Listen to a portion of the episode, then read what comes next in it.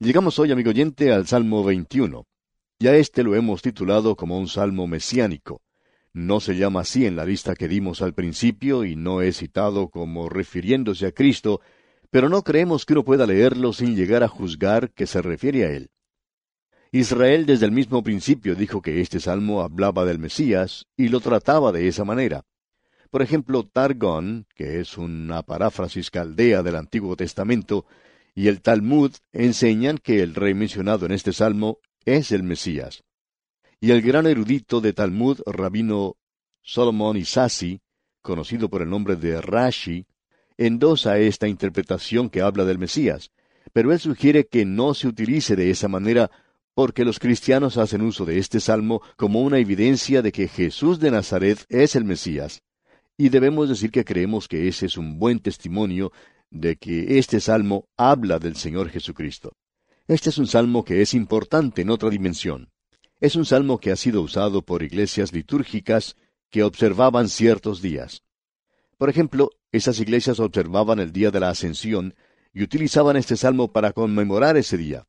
Ese día celebra el regreso del Señor a la gloria y su presencia allí como nuestro sumo sacerdote. Y no sé por qué nosotros los fundamentalistas no hemos prestado más atención a la ascensión de Cristo. Nosotros celebramos la Navidad, celebramos la llamada Semana Santa, el día de Pentecostés, hay muchos que celebran eso. Pero, ¿qué acerca del día de la ascensión? Para mí ese es un gran día, y opino que probablemente deberíamos prestar más atención a este punto. Pues bien, lo podemos hacer en este salmo porque nos habla de la ascensión de Cristo. Y vemos aquí al Rey en el cielo, y podemos ver el juicio que se aproxima sobre aquellos que le han rechazado. Este es un salmo de David, así señalado en el texto inspirado, e incluye también su reino venidero como rey sobre este mundo, es decir, el reino de Jesús, y es un salmo que fue utilizado sin duda alguna en la adoración en el templo. El erudito bíblico Perrone ha dicho que cada monarca judío era nada más que una débil interpretación del verdadero rey de Israel, y que toda la esperanza y la aspiración de los corazones devotos, aun cuando ellos puedan tener el objeto inmediato de veneración ante sí en el monarca reinante, ya sea el mismo David o alguno de sus hijos, aún esperaban verlo a él, quien sería el Señor de David, como también su hijo. Hasta aquí las palabras del erudito bíblico Perrone. De paso debemos decir que ese es un testimonio muy bueno.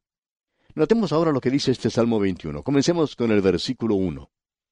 El rey se alegra en tu poder, oh Jehová, y en tu salvación cómo se goza. Este es un salmo que, honradamente hablando, podría referirse a David y se refiere a él, pero creemos que la interpretación primordial es referente al Señor Jesucristo. Como hemos notado, comienza diciendo este versículo 1, El rey se alegra en tu poder, oh Jehová, y en tu salvación cómo se goza. Se dice del Señor allá en la epístola a los Hebreos capítulo 12 versículo 2, el cual, por el gozo puesto delante de él, sufrió la cruz, menospreciando el oprobio. Y él ascendió al cielo, y se sentó a la diestra del trono de Dios. Esto nos habla del gozo de nuestro Señor en habernos brindado la salvación, y él se regocija en el poder y la fortaleza que fue puesta sobre él, quien ha ascendido a los cielos y los ángeles y los principados son puestos bajo sujeción suya, y hoy Él es capaz de salvar a todos aquellos que se acercan a Dios por medio de Él. Este es un salmo maravilloso. Notemos ahora lo que dice aquí el versículo 2. Le has concedido el deseo de su corazón, y no le negaste la petición de sus labios. Su oración ha sido contestada, digamos de paso. Dice aquí, le has concedido el deseo de su corazón. El Señor Jesucristo dice, usted recordará en su oración intercesoria, cuando Él se dirigía a Dios, en su informe final, digamos, allá en el Evangelio según San Juan capítulo 17, dice, glorifica a tu Hijo para que también tu Hijo te glorifique a ti. Esta oración, como todas las otras peticiones que el Señor Jesucristo hizo, han sido contestadas como podemos ver en esta oración. Esta es una oración de ascensión. Él está ahora a la diestra de Dios. Leamos este versículo dos una vez más. Le has concedido el deseo de su corazón, y no le negaste la petición de sus labios. El Señor podía decir cuando estaba aquí en este mundo, como leemos allá en el Evangelio según San Juan, capítulo 17, versículo 24, Padre, aquellos que me has dado, quiero que donde yo estoy, también ellos estén conmigo, para que vean mi gloria que me has dado. Y eso será contestado algún día cuando vayamos a estar con Él. Él vino a este mundo para hacer posible eso, se nos dice aquí, y no le negaste la petición de sus labios. Sela. Esto es algo sobre lo cual usted debería meditar, pensar sobre lo que se ha dicho por algunos minutos. Sigamos adelante entonces en este salmo y leamos a continuación los versículos cuatro al seis. Vida te demandó y se la diste, largura de días eternamente y para siempre. Grande es su gloria en tu salvación honra y majestad has puesto sobre él, porque lo has bendecido para siempre, lo llenaste de alegría con tu presencia. Él vino para darnos vida, amigo oyente. Él entregó su vida como pago por la nuestra, por la de muchos aquí, y uno lo encuentra a Él en humildad y lo encuentra pidiendo una y otra vez en oración, y lo podemos ver en el jardín de Getsemaní. Y el salmista nuevamente dice algo en cuanto a esto allá en el Salmo 102, versículos 23 y 24. Dice, Él debilitó mi fuerza en el camino, acortó mis días. Dije, Dios mío, no me cortes en la mitad de mis días, por generación de generaciones son tus años. Usted se da cuenta, amigo oyente, que Él pide vida. Él murió en la flor de su edad, tenía solo treinta y tres años de edad, y él oraba, usted recuerda, pasa de mí esta copa. Pero se nos dice allá en la epístola a los Hebreos capítulo cinco versículo siete, y Cristo, en los días de su carne, ofreciendo ruegos y súplicas con gran clamor y lágrimas al que le podía librar de la muerte, fue oído a causa de su temor reverente. ¿Por qué? ¿Cómo fue oído, amigo oyente? Bueno, él murió, pero Dios le resucitó de entre los muertos, y ahora vive y es glorificado con cuerpo humano para siempre, y él está ahora sentado a la diestra de Dios. Grande es su gloria en tu salvación. Ah, la gloria que debería acumularse para Él porque lo salvó a usted, amigo oyente, y me salvó a mí también. Ahora podemos leer en los versículos siete y la primera parte del versículo ocho lo siguiente. Por cuanto el rey confía en Jehová y en la misericordia del Altísimo, no será conmovido. Alcanzará tu mano a todos tus enemigos. Él no solo es el Dios de salvación, sino que a causa de su muerte en la cruz por los pecadores, hay quienes han llegado a ser sus enemigos. Él los conoce. Y ahora en el versículo ocho y la primera parte del versículo nueve leemos Alcanzará tu mano a todos tus enemigos, tu diestra alcanzará a los que te aborrecen. Los pondrás como horno de fuego en el tiempo de tu ira. ¿Usted no cree en el infierno? La Biblia lo enseña, amigo oyente. Y usted, por tanto, está en desacuerdo con la Biblia. Cierto hombre se acercó a un pastor y dijo en una oportunidad, Yo no creo en el infierno. El pastor le dijo, Entonces usted está en desacuerdo con la Biblia. Y él contestó, No me importa, yo no creo en el infierno. Pues bien, le dijo el pastor, usted va a creer en él algún día. Mejor es que lo crea ahora, amigo, porque un día usted se enterará de que eso es verdad. Sabemos que el tema del infierno no es algo muy agradable. Pero ¿quién dijo que lo era? Dios dice que Él no se alegra con los que se pierden. Dios tiene una obra extraña que se llama juicio. Su obra maravillosa es la salvación. Él quiere salvarle. Pero si usted, amigo oyente, no lo acepta a Él, su camino, su salvación, entonces no hay otra cosa sino juicio para usted. Escuche lo que dice aquí el versículo nueve una vez más. Los pondrás como horno de fuego en el tiempo de tu ira. Jehová los deshará en su ira, y fuego los consumirá. Amigo oyente, esto es muy claro. Fuego es fuego y juicio es juicio. Leamos ahora los versículos 10 hasta el 13. Su fruto destruirás de la tierra, y su descendencia de entre los hijos de los hombres, porque intentaron el mal contra ti, fraguaron maquinaciones, mas no prevalecerán, pues tú los pondrás en fuga. En tus cuerdas dispondrás saetas contra sus rostros. Engrandécete, oh Jehová, en tu poder, cantaremos y alabaremos tu poderío. Este es un salmo maravilloso, amigo oyente. Vimos la cruz y el sufrimiento en este salmo, y él lo hizo por el gozo que fue preparado ante él, porque él lo pudo salvar a usted, amigo oyente, y sus oraciones han sido contestadas. Ahora el rey está en el cielo. Lo vemos a él coronado de gloria y honor. Está en ese lugar a favor de su pueblo. Él está allí en un gozo indecible y esperando su manifestación en la tierra. Permítanos presentarle hoy, amigo oyente, otro cuadro del Señor Jesucristo. Él fue un varón de dolores, experimentado en quebranto. Ahora alguien quizá diga, cada cuadro que veo de Cristo lo presenta como una persona muy seria. No creemos que esa sea la forma en que Él verdaderamente es, amigo oyente. En realidad no importa cuál es su apariencia física, no interesan los cuadros que de Él se han hecho, pero debemos decirle, amigo oyente, que Él está sentado a la diestra de Dios, y su corazón está lleno de gozo, y Él quiere comunicar ese gozo a todos, a usted y a mí. Ah, amigo oyente, que usted y yo pudiéramos disfrutar de su presencia hoy. Sus enemigos conspiraron contra Él cuando Él estuvo aquí, y Él permitió que así lo hicieran. Y vemos aquí que sus enemigos conspiran contra Él. Ellos tratan de llegar a Él, y aun cuando Él está allá arriba hoy, en un gozo indecible, Él está esperando esa manifestación en gloria maravillosa. Ahora él estuvo en este mundo y estaba confiando en Jehová, y sus enemigos conspiraban contra él, trataron de destruirle, y como podemos ver en el libro de Apocalipsis capítulo 12, el dragón escarlata quería devorar al hijo de la mujer que estaba por dar a luz tan pronto éste naciera. El dragón es Satanás, y el niño era Cristo, la mujer era Israel. Pero el hijo, se nos dice, fue arrebatado para Dios y para su trono. Él estaba destinado a regir con vara de hierro a todas las naciones, y allí es donde está ahora. Usted puede darse cuenta que Satanás se quedó aquí abajo, en la debilidad de la humanidad. Satanás quería destruirlo, pero él fue arrebatado a los cielos. Aquí tenemos un gran salmo, como usted puede apreciar, de la ascensión del Señor Jesucristo. Él completó nuestra salvación y no puede ser movido, se nos dice aquí. En el versículo siete leemos, no será conmovido. ¡Qué salmo más glorioso y maravilloso, amigo oyente! Tenemos luego un cuadro de juicio, y este no es el único. Está en Apocalipsis, y debemos decirle, amigo oyente, que es un cuadro bastante serio el que se nos presenta allí.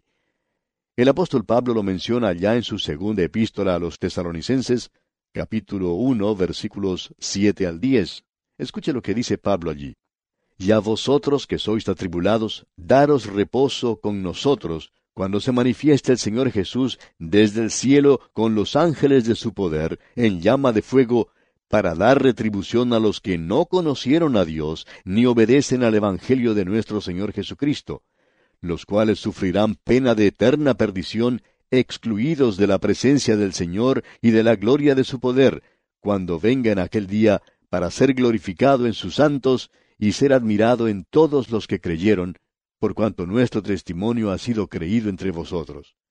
Qué cuadro el que tenemos allí, el cuadro de la venida en juicio de sus enemigos. Ahora, amigo oyente, este es un salmo glorioso, un salmo de la ascensión de Cristo. De paso, quisiéramos preguntarle, ¿cuál es su relación con Él en este día? Si Él no es su Salvador, si usted no ha confiado en aquel que vino a este mundo a morir y que hoy está lleno de gloria porque trajo su salvación y la mía, ahora si usted le quiere dar la espalda, entonces el juicio vendrá. Este salmo de la ascensión aclara eso muy bien. Qué maravillosa la gracia gloriosa de Dios en Cristo y asimismo el juicio que vendrá. Esto nos lleva ahora al salmo más grande probablemente de esta sección. Y este es el Salmo 22. Personalmente lo consideramos como el más grande de todos. Cuando llegamos a este salmo, sentimos como si estuviéramos en un lugar sagrado. Es el Salmo de la Cruz. En el Salmo 1 tenemos un retrato de Cristo, su carácter, su vida y su práctica. Pero aquí tenemos la pasión de Cristo en profundidad. El Salmo 22 es como un rayo X que penetra hasta sus propios pensamientos vemos la angustia de su pasión y su alma se presenta completamente desnuda en este salmo. En los Evangelios usted puede observar los hechos, los acontecimientos históricos de su muerte, y se relatan allí los sucesos que tuvieron lugar durante su crucifixión y su muerte. Así es como han sido colocados en el canon de las Escrituras. Pero amigo oyente, lo que él pensaba se da en detalle aquí, en este Salmo 22 usted puede apreciar lo que pasaba por su corazón, por su alma, por su mente, cuando él estaba colgado en el madero cuando uno lee este salmo. Por lo general, en las reuniones que tienen lugar en las iglesias el Viernes Santo, la mayoría de las veces se toma las siete palabras que Cristo pronunció en la cruz, y pensamos que han sido muchos los hombres que han hablado sobre estas palabras y han presentado sus pensamientos sobre ellas.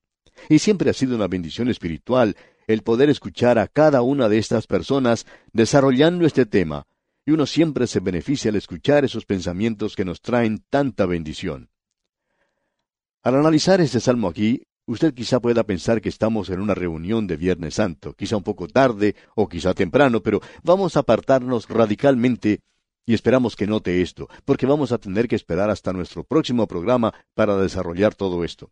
En lugar de estar contemplando la cruz y observándole a Él y escucharle desde abajo, en este salmo nosotros vamos a estar clavados en la cruz con Él. Vamos a observar la crucifixión de Cristo desde la misma cruz, de la misma manera en que Él la observó. Y vamos a observar debajo y ver lo que ocurría alrededor de esa cruz. También vamos a ver lo que pasaba por su propia alma al verlo clavado en esa cruz, suspendido allí entre el cielo y la tierra, como si en realidad nosotros también estuviésemos en esa cruz.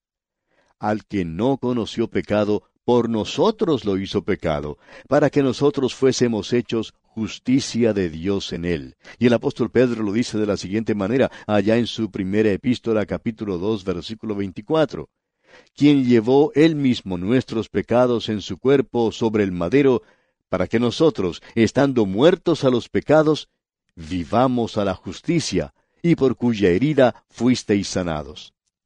Notemos ahora cómo comienza este Salmo 22. En realidad comienza con un toque de alarma, con una alarma que es sorprendente. Permítame leer el primer versículo de este Salmo 22.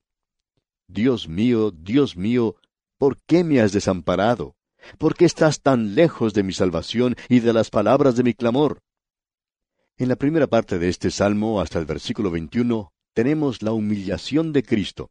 Desde el versículo 22 hasta el 31, el resto del salmo, tenemos la exaltación de Cristo.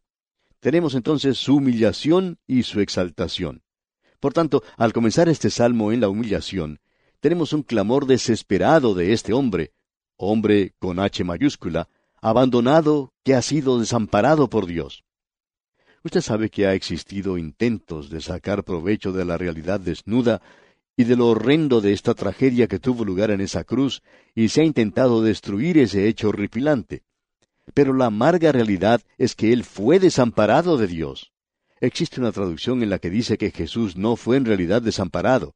Se ha traducido de la siguiente manera. Escuche usted.